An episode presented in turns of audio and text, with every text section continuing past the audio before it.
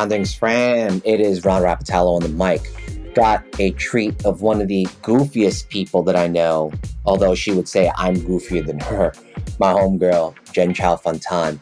And we start off the episode because we're such goofballs about how we embrace goofiness and being true to ourselves. We also explore the concept of practice and how it relates to personal growth and intentionality. And she also promotes somatic coaching, which is something that Jen has gotten into in the last couple of years as the way to connect with one's body and increase self awareness. So, Jen, thank you for being here. Excited for the Ronderings Universe to listen to your episode. And we were sponsored by Leverage Publishing Group. Check us out because we ghostwrite, edit, and publish first time authors. Peace.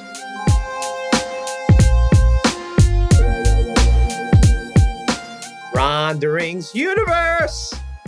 I got my homie from my new leaders days. We used to sit in the same row. I think it was row four back at 30 West 26th Street back in the early 2000s. And fast forward now, we're bosses. Want to introduce y'all to Jen Chau Fontan. Jen, what is up? Rap. Can I call you Rap?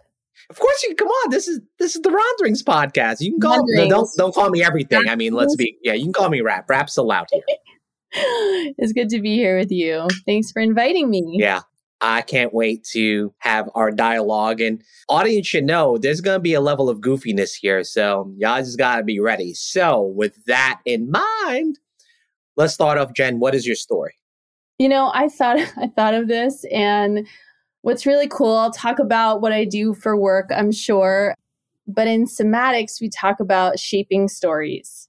And so, what came up for me is like one story there's so many stories that we all have, right? So I was trying to think about, well, what's the angle? What's the angle here for Ronderings? Because I could give you a story about how I got here career wise. I could give you a story about what it's been to be a big sister. Like there's so many, so many stories. Mm. So choose your own adventure. Well, I leave it to my guests. You choose the adventure. I just ask questions as I'm curious. So which one of those stories do you want to tell? Do you want to meld the stories? I mean, yeah, I will. I guess I'll tell you a story about how I got here doing the work that I'm doing today. Okay. The headline from childhood was that I had a lot of responsibility. You know, I'm the oldest sister, and which is why I can relate to little brother energy Little bro, I, I, don't know. I don't know. Little I don't really know energy. what that means. By the way, I'm really confused. Little brother energy. All right, fine, fine. You got me. I think there was some of that happening without me notice. You know, like really realizing mm, a little, bit, bit, a little bit, a little bit.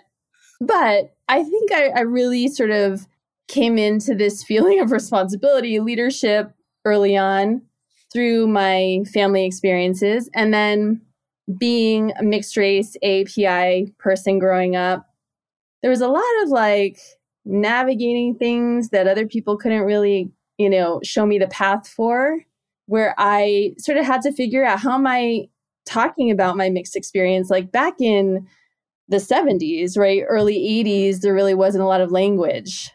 Mm. So I think that shaped me into this person that kind of created things where there wasn't something already in existence. Fast forward, getting into organizations, getting into nonprofits. I was in talent slash HR roles or people roles and really cared a lot about culture. I think that's how I got into those roles is mm. Through my family experiences, like thinking so much about group dynamics and how to create spaces where people were happy made me want to do that at work because I had had some early experiences where folks weren't happy, right? There wasn't a big emphasis on management leadership. Folks were kind of doing whatever they wanted to do, and there was a lot of dissonance in that, right? Mm. So, coming into organizations and really finding my place there, I sort of fell into it. Luckily, I realized how much I love that work, right? Creating processes and systems and and culture. And in those roles, I was also responsible for internal race equity work. In the early 2000s, like we were calling it diversity, right? Yeah. And I was experiencing a lot of resistance. Most of my job was trying to convince my boss to let me do the work versus actually doing the work. Mm. So I sort of got to a place where I realized that there would be limitations, right? What I was going to be able to create culture wise, what I was going to be able to do, like from a talent strategy, DEI strategy perspective, was going to be limited by the person at the top. Yeah. Just realistically speaking. And even at one job, right? Me and my colleagues would joke like, the DEI work is only going to go at the speed of the number one's level of comfort with it. So snail's pace. That's in way too many organizations for us to name right now, Jen. Yep. I know you know what I'm talking about. So that caused me to be like, huh, let me do my own thing. Cause then the only person who can tell me to slow down is myself. Right. Mm-hmm. And mm. I got really excited about how do I support leaders to not be that top person slowing things down, right? How do I support that top person to be brave, to own their own stuff, to show up to conversations and be willing to make mistakes or be willing to say, I don't know that. I'm going to have to figure that out, right? So I decided to kind of come at it from a different perspective, which led me to coaching. So, really working with individuals and supporting people to grow their leadership. Mm. That's one story. Yeah.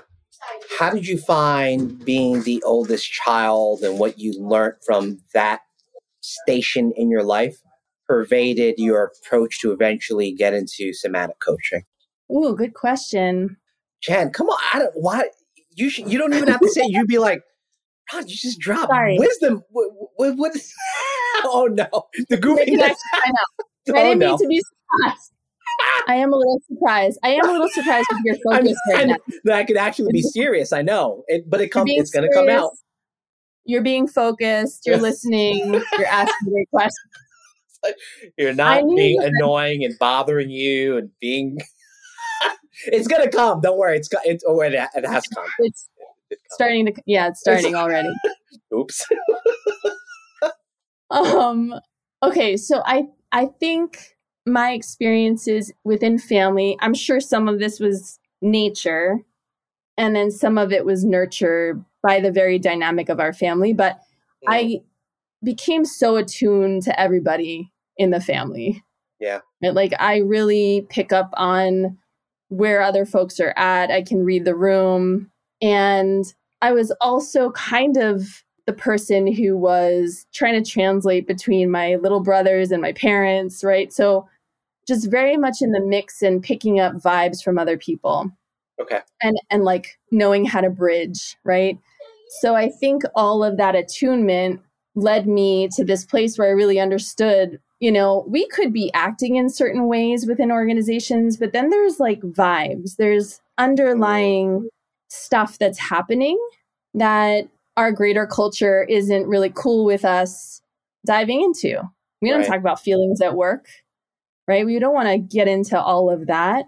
And so I, I think really understanding the value of that and like I can teach you, and some of my early executive coaching was like this I can teach you how to delegate, but I can tell there's something underneath that that is like a lack of trust in your people or a lack of trust in yourself mm. to do the work mm. that is left once you delegate what should be delegated. So I always had this instinct that there's like something going on below the surface that we needed to address, right? Like whatever's sticking out of the water, the iceberg, is only a small part, that there's this larger part. And I think I knew that from family stuff. Yeah.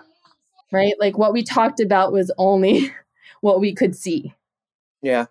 So I'm curious, right? Because I think I've talked about this on other podcast episodes. I've also talked about this a lot personally. And you and I may have even, in fact, talked about this in our 20 year friendship, right? And work relationship is idea of seeing the unseen, your intuition. I'm curious, Jen, and maybe I'll, I'll put some cards on the table, right? That a lot of my own coaching approach and understanding of how I see the world has alignment with how my mom came into existence and sees the world. My mom saw things. So mm-hmm. to be very mm-hmm. specific on what that is, is my mom was able to experience the souls of people that have passed and are no longer in their body. Mm-hmm. I have that gift. So what I've often told people when wow. I coach, or yeah, it, it's I'm not going to freak you out. i i know it's oh well, new. I didn't know that. Bam for three. Yeah, I, I dropped wow. a 35 like foot three pointer on you. I know it's just that's what Ron does. No, but see, you know, see, oh, nerd, nerd alert. Uh, so, nerd yeah, alert. Yeah, big time. Let me push up my glasses. Push up your glasses. Yeah. So what that has meant for me is like I can when I am talking with people. Sounds like you have a similar gift, and so I think my direct question to you is: How much does your somatic coaching and your lived experience come from things that are hard for you to explain or whatever you decide, mm-hmm. whether it's a spiritual sense, I call it my ancestral wisdom. Like, what is it about what makes Jen Chau Fontan special as a somatic coach? Yeah, that's a good question. And I have so many questions for you, but I know we're here to talk about. You need to have your own podcast then. I, am the one on the. I get to ask questions. I have my own. Yeah. I have my own. Okay, so somatics is really about understanding. We talk a lot about shaping, right? We talk a lot about shape that you want to be in. And so it's really this process of moving from your old shape to your new shape. The old shape mm. has a lot of wisdom, right? There, yes. there are patterns, though, that we find ourselves in that come from coping mechanisms, right? That we mm. developed probably very early on to adapt. They're adaptive, they help us to right. survive. But it's important to see them so that we can also see is there something that's getting in the way, right? Like there is some wisdom in them and some skill in them, but usually they come with some downsides, right? Mm-hmm. Because now we're adults and we have more capacity to deal with challenges. We have more capacity to handle pressure, right? Than what the coping mechanism is thinking we're capable of. Mm.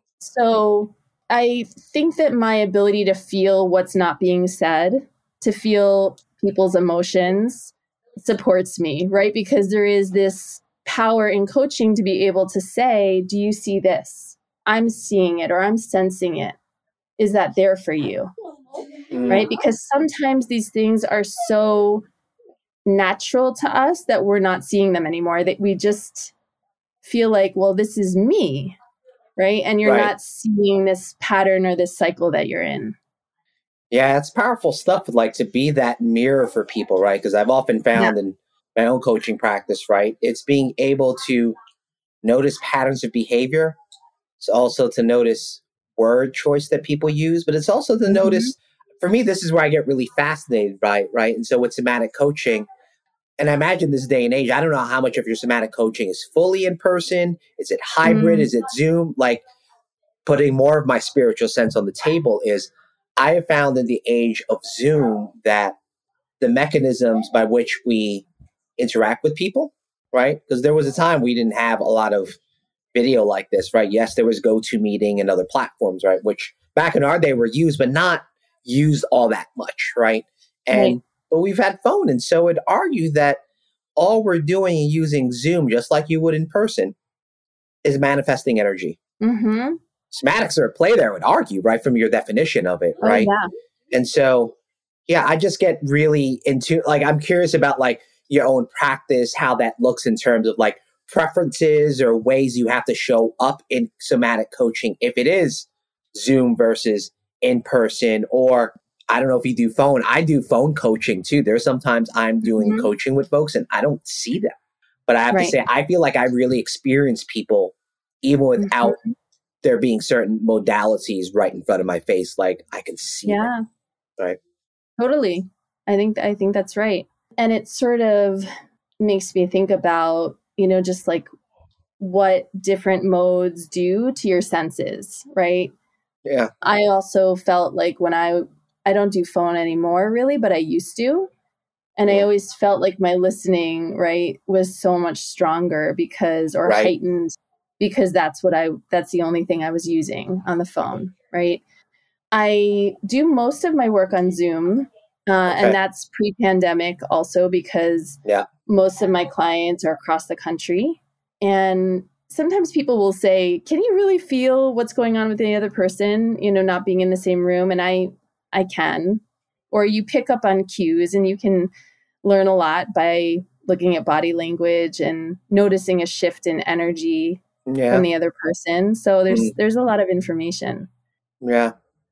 Yeah, there is something about having more of that data in front of you. I, I've always realized that the power of being able to have the full dimension of someone physically in front of you could be really powerful. And at the end of it all, right, my argument is I think the speed at which things come to us is still relatively fast, even if someone is in front of us. Mm-hmm. It's just, it's easier because it's like the Yeah. proximity of someone being in front of us. You can experience all that things, but you know, if I think about the speed at which energy, light, all those things travels, it's quite fast still, right? Yeah. It's a, a matter of like how we get attuned to pick up on those things Right. Mhm. because that Mhm. ultimately fascinates me is like you know you can coach people and feel people sometimes without we'll put some more cards on the table actually experiencing them and being in front of them because i get Right. that all the time like i have a spiritual coach i don't i am it's been like we're literally catching up in real time it's been so know. audience you know it's been years since i've talked with jen right but we follow each other on social etc and Mhm. I found a purpose coach. She's my spiritual coach, Julie Chan. And we met through the world of Coro Leadership New York. We did it in different years. And she went through a transition of being in economic development and then going more into following her incredible ability to be able to see people and experience like what's next for them. She used the Akashic Records, right? Mhm. She's had this gift since college, at least, if not earlier. And she's been someone that both me and my missus utilize for purpose readings to ask questions and say, What are you Mm. sensing? And it's really fascinating to me, right? Because I think in all these worlds of how people coach, it's just a matter of like, what are you using and all the dimensions of knowledge and wisdom that's out there to be able to help people around guidance, like what they should be doing next and what they're kind of experiencing. So I'm just felt Mhm. like when the spectrum of coaching, right, is just like, I don't think, and it sounds like you and I are aligned, like coaching is not just something from what you experience of the five senses. It has to Mhm. be more dynamic than that. So I guess the question, like, how do you explain somatic coaching to people who know nothing about it, right? Where it's just like, wait, but what? Like, how's that Yeah. different than like other, like, what? what's this whole thing about that Yeah. you got into? Yeah. So I will say it's very practice based. It's, you know, really thrives in repetition.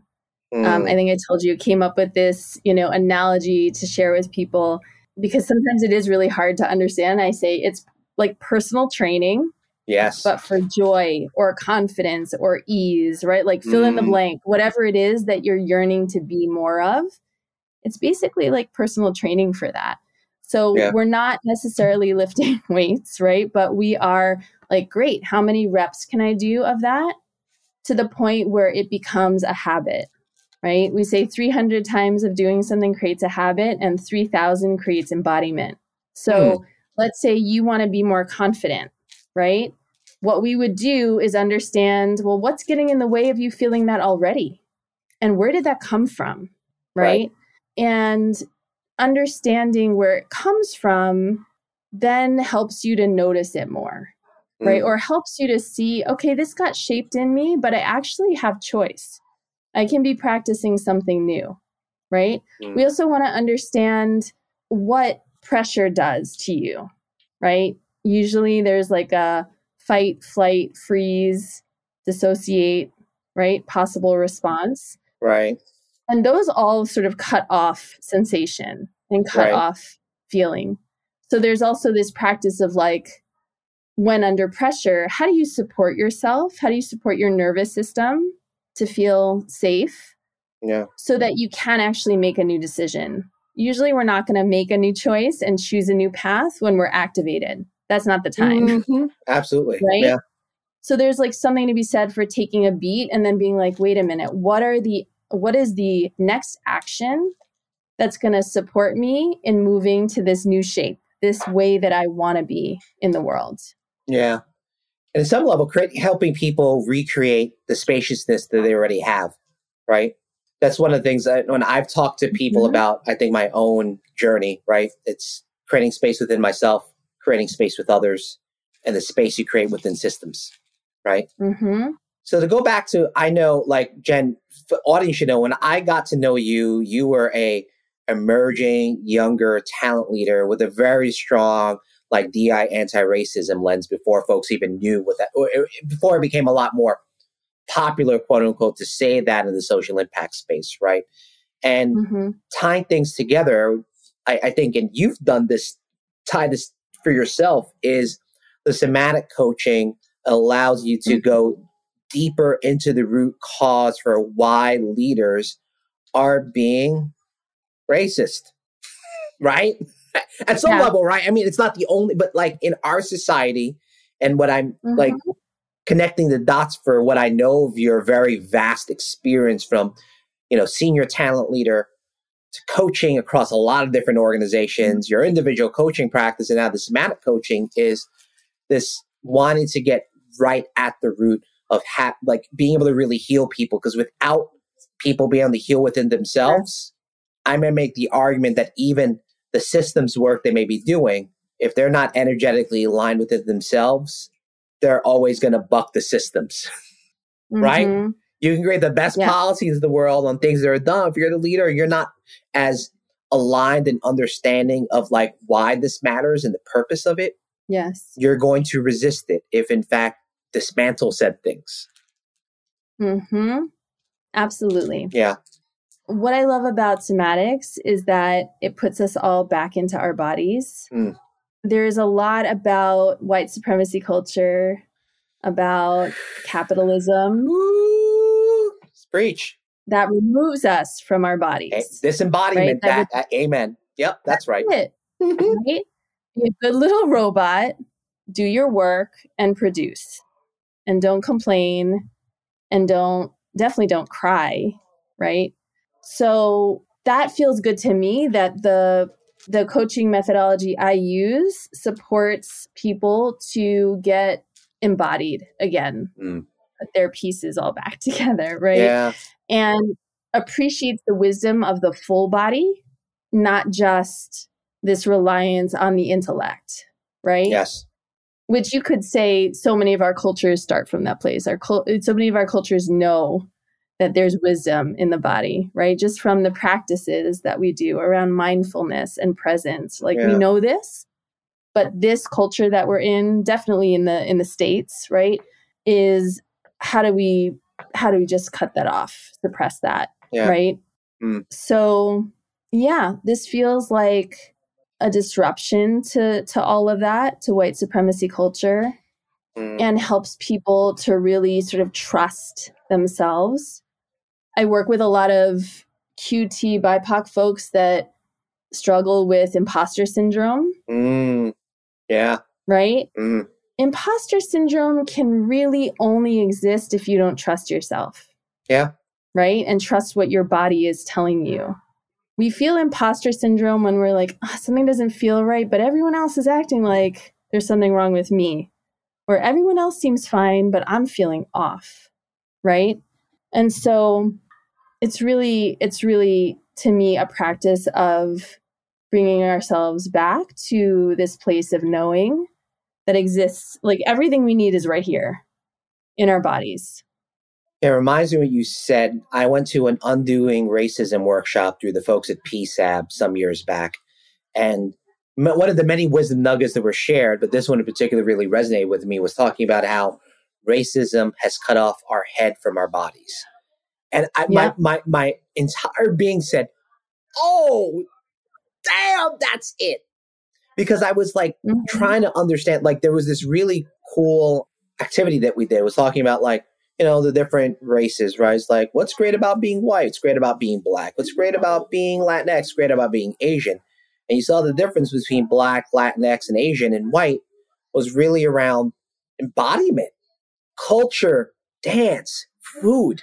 Nothing about yeah. the definite. When I yeah. saw that, I was like, oh shit, this explains it all. Not, not, you know what I'm saying? But like, I think in my body and in my spirit, I said, oh, now when I've approached people since that workshop, my understanding of where people are in that spectrum of back to new leaders language, self awareness, and that's not just new mm-hmm. leaders, right? I mm-hmm. mean, this is that's Goleman stuff, right? You know, yeah, I know, I know, but where folks are being able to articulate how they're feeling, how their bodies feel.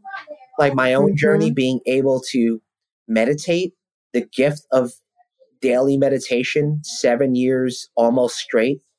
You talk about reps. Oh my God. Yeah. Like, you know, for me, like, so I think I've learned in my cis hetero maleness that I've had to, meditation has been one of the huge equalizers for me to not get so disembodied because my cis hetero maleness, mm-hmm. it's easy for me to be disembodied. Go, everything is about me, and I want, want, want more. more. You know what I'm saying? Because that's literally how yeah. my cis, yeah. Gen, oh, cis right. male identity feels. It's like the world is mine. Take it, grab it. It's yeah. yours. Be impatient. Be oblivious. And it's really scary when, even with as much as I think I'm embodied, I had it happen when I was getting as a chiro appointment. I cut someone in line because I had in my head, I'm like, oh, this was a woman, right? Oh, well, they were just signing up, so I should go next. But it's like, no, I'm next. And I was like, oh, oh, Ron, they were here before you. Come on now. I was like, ay, ay, ay. And so, you know what I'm saying? Like, yeah. t- to know what I was yes, feeling absolutely. in that moment and be able to calculate, like, what my, it wasn't just a, oh no, I just take it for granted that I'm always next, right? You know what I'm saying? Like there was a exactly. rational understand, yes. like, oh, right. Sit your ass down, Ron.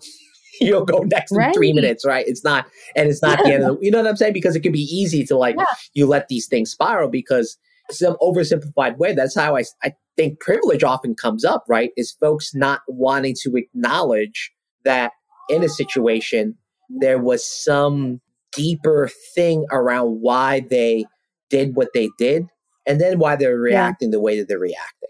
Right. Mm-hmm. It's so true. I mean, before when I was talking about all the stories, right? Yeah. We do this practice called shaping stories where we really reflect on where we got shaped mm. in these different sites, right? So it's like family. What did we learn from family? What experiences did we have? What beliefs did we grow up with, right? Mm. From those who are close to us or in our family. And then it's thinking about institutions we've come through, educational, religious, right? Any other institutions that really impacted you growing up. We think about the communities we're a part of. These circles get bigger and bigger, right? And what you're talking about is social social norms. Yeah. So how are we shaped based on our race? How are we shaped based on our gender identity? Right? Yeah. All of that comes through and then has you showing up in the ways that you do. Right? And that's a really big site of shaping social norms, right? Like we we all feel that. There are cues yeah. in the media, right? Mm-hmm. Everything that we're consuming teaches us these things. Amen. Right? Yeah. Which is why you mm-hmm. can say, oh, a lot of cis hetero men show up like this because you're, you know, they're all shaped in the similar way in this country, right? Mm-hmm. So, yeah, that's it's really good when you're aware of that because then you can probably see, right? Like how that has you interacting with people. How how does that have you thinking about yourself? What's possible? What's not possible? Yeah. Right. And then you get to ask yourself, how do I want to be? Mm, that we can still change shape while we're still in our bodies. That's the powerful thing. That's the yeah. yeah. So I want to go in the Wayback Machine, Jen, because the audience should know we spent. I mean, how long were your new leaders, Jen? I think it was 2005 until 2011. Wow. Yeah. So we worked together for six years. And I have to say for the audience that that time, though there's much stuff that I won't say on this podcast that I didn't enjoy about being there, the people like you and countless others, I mean, countless, yeah. right? It's the one place I worked at that I have the most affinity for what I learned, who I got to know. And it really became one of the deeper foundations of my personal professional career. So I guess to ask you, Jen, before I get into your roundering, what did you take away from that experience? Like, what was it there? Because I know what I took away, right? I shared a little bit. Like, what did you take away? What was your like big learning mm. from your time being at New Leaders that shaped who you are today? Yeah, the first word that came up for me was passion. Mm. It felt like we were all so excited about what we were trying to do. We really believed in it. We were like, yeah, if we could just put amazing leaders inside schools, right? That's obviously going to be better for all of our students. And I just remember being there like 8 p.m., 9 p.m. Like, why are we still here? Ooh, yeah, that martyr culture is real. Burn oh that midnight goodness. oil. It Yeah. really was. Mhm. There really there was a little bit of that, but also I think what came together with that was the passion and also we really all liked each other. Like we were Yeah. friends and this was I like know. we were in our 20s, right? Most of us.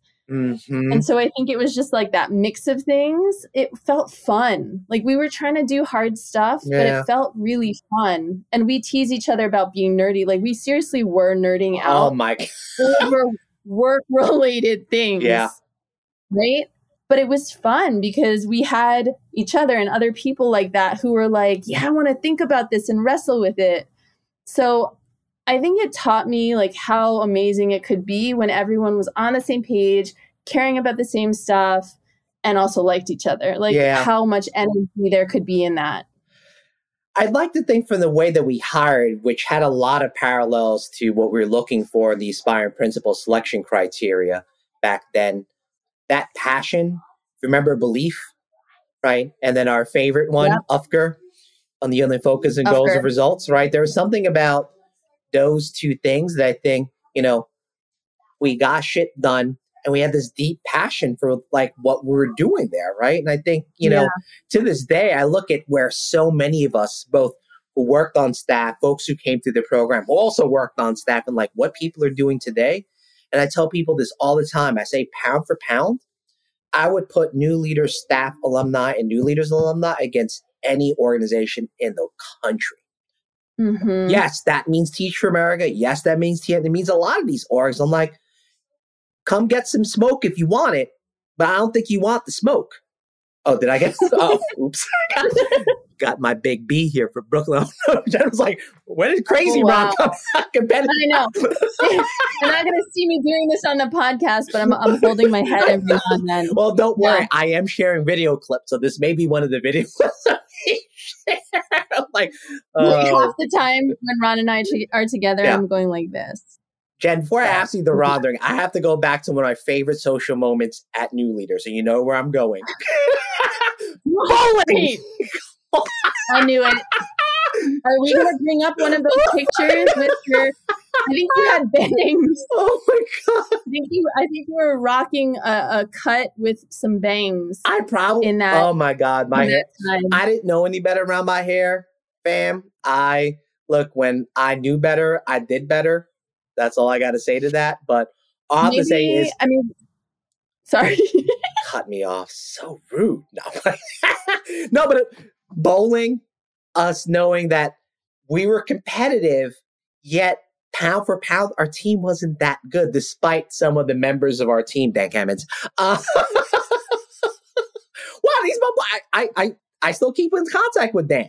Dan and I talk Good, about okay, once a year. great. Yeah. And Okay, what's good. really funny about those bowling stories is that we came in it into it having fun and yet there was this hodgepodge of characters we had hardball we had who was drunk most of the time and incredibly awkward oh my jen jen Gosh, I hope these people are not listening. well, that's why I ain't gonna name a name. Damn. I mean, I can name Dan because Dan my boy. Dan knows he's competitive to like the nth degree. like I'm, I'm like, yeah, some of us are very competitive. Some of us were very, very competitive. But those that like, if I go back to like a bond and a social moment that I don't So forget, and this is where y'all met Shanita because Shanita, she and I were dating, That's and she came out and like I think, despite some of the quite awkward moments that were experienced during bowling, she had a really good time with all of y'all. She really did. We Like we talking her. all the time. and we currently love her. We I remember my first question to her was how do you deal? So rude. How do you deal? And I think she just looked at me and went, "Girl, I I am not as much of a handful as people put me out to be. It's just when you have this much, you know, energy and charisma, like it's just oh, don't, don't put your hands. oh, no. Oopsie. do you ever do you ever have any guests just go silent? Like, You're the first because now the, the Ronderings universe gets to see goofy, ridiculous Ron in all of his glory. well, I'm glad. I'm glad you could just let that all out. With, Well, you know, in successive episodes, I got to tell you, like, I think more of that Ron's going to be coming out. So might as well, you know, it's part of who I am. It's part of me being somatic. being in your body. So, Being in Somatic my in body. oh my oh my God. Oh no. It's not supposed to be a comedy routine. So, I know. So what is the Rondering you want to share, Jen? What is the lesson or value you'd like to share with the audience? um I would have to say you're always practicing something. Hmm. Say more about that. because somatics is so much about practice right we we use that i say we i'll just say i i use that often as a question in my coaching like what are you practicing right now Hmm. because we're always practicing something Yeah. Right the real power is that you can be practicing what you want to be practicing right to bring intentionality to it but we're always practicing something and i think that's always a good reminder for you know that awareness is this something i want to be practicing and Hmm. really brings me closer to the to the life that i want Yeah. or not Well, Jen, I know if we stayed on for another hour, more of the ridiculousness would come out. Yes. Ron did you say Rapatalo. Ron Yeah, I did say rondiculous. I did. I mean, th- Okay. yeah, and I didn't call myself a Phenomeron just yet, although the back of this um, sweatshirt has Phenomeron on the back of it because there's only one. You know what I'm saying? there should only be one there should only be one to be clear. only be More than one. one would be destroying the uh, the world's energy. It would be overwhelming if there was more than want to one. know what would happen No. I don't want to know either. there would be Benita Bapatalo and Bava and Bofia. I'm like, oh no, there's like other like iterations of Ron's family. Oh no. oh god. bizarro version I know, I'm like, "Mm, like they're crazy. Oh no. Um, Jen, before you leave, what would you like to promote to the Ronderings universe?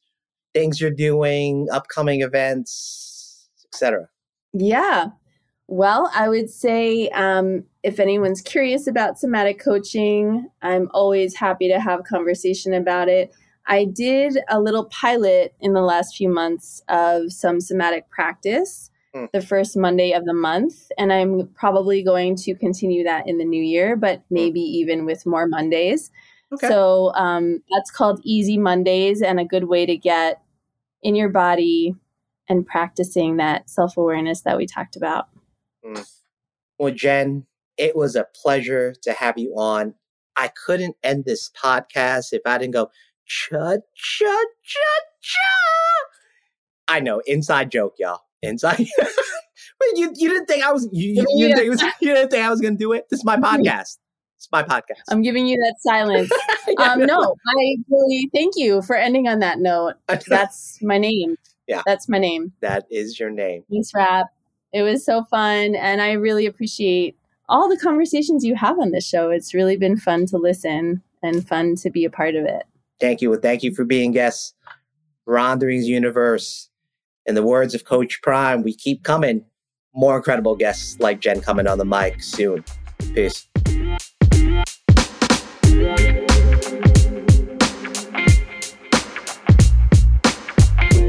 Ronderings fam, I'm left with reflecting on Jen's episode with how I can practice more with intentionality.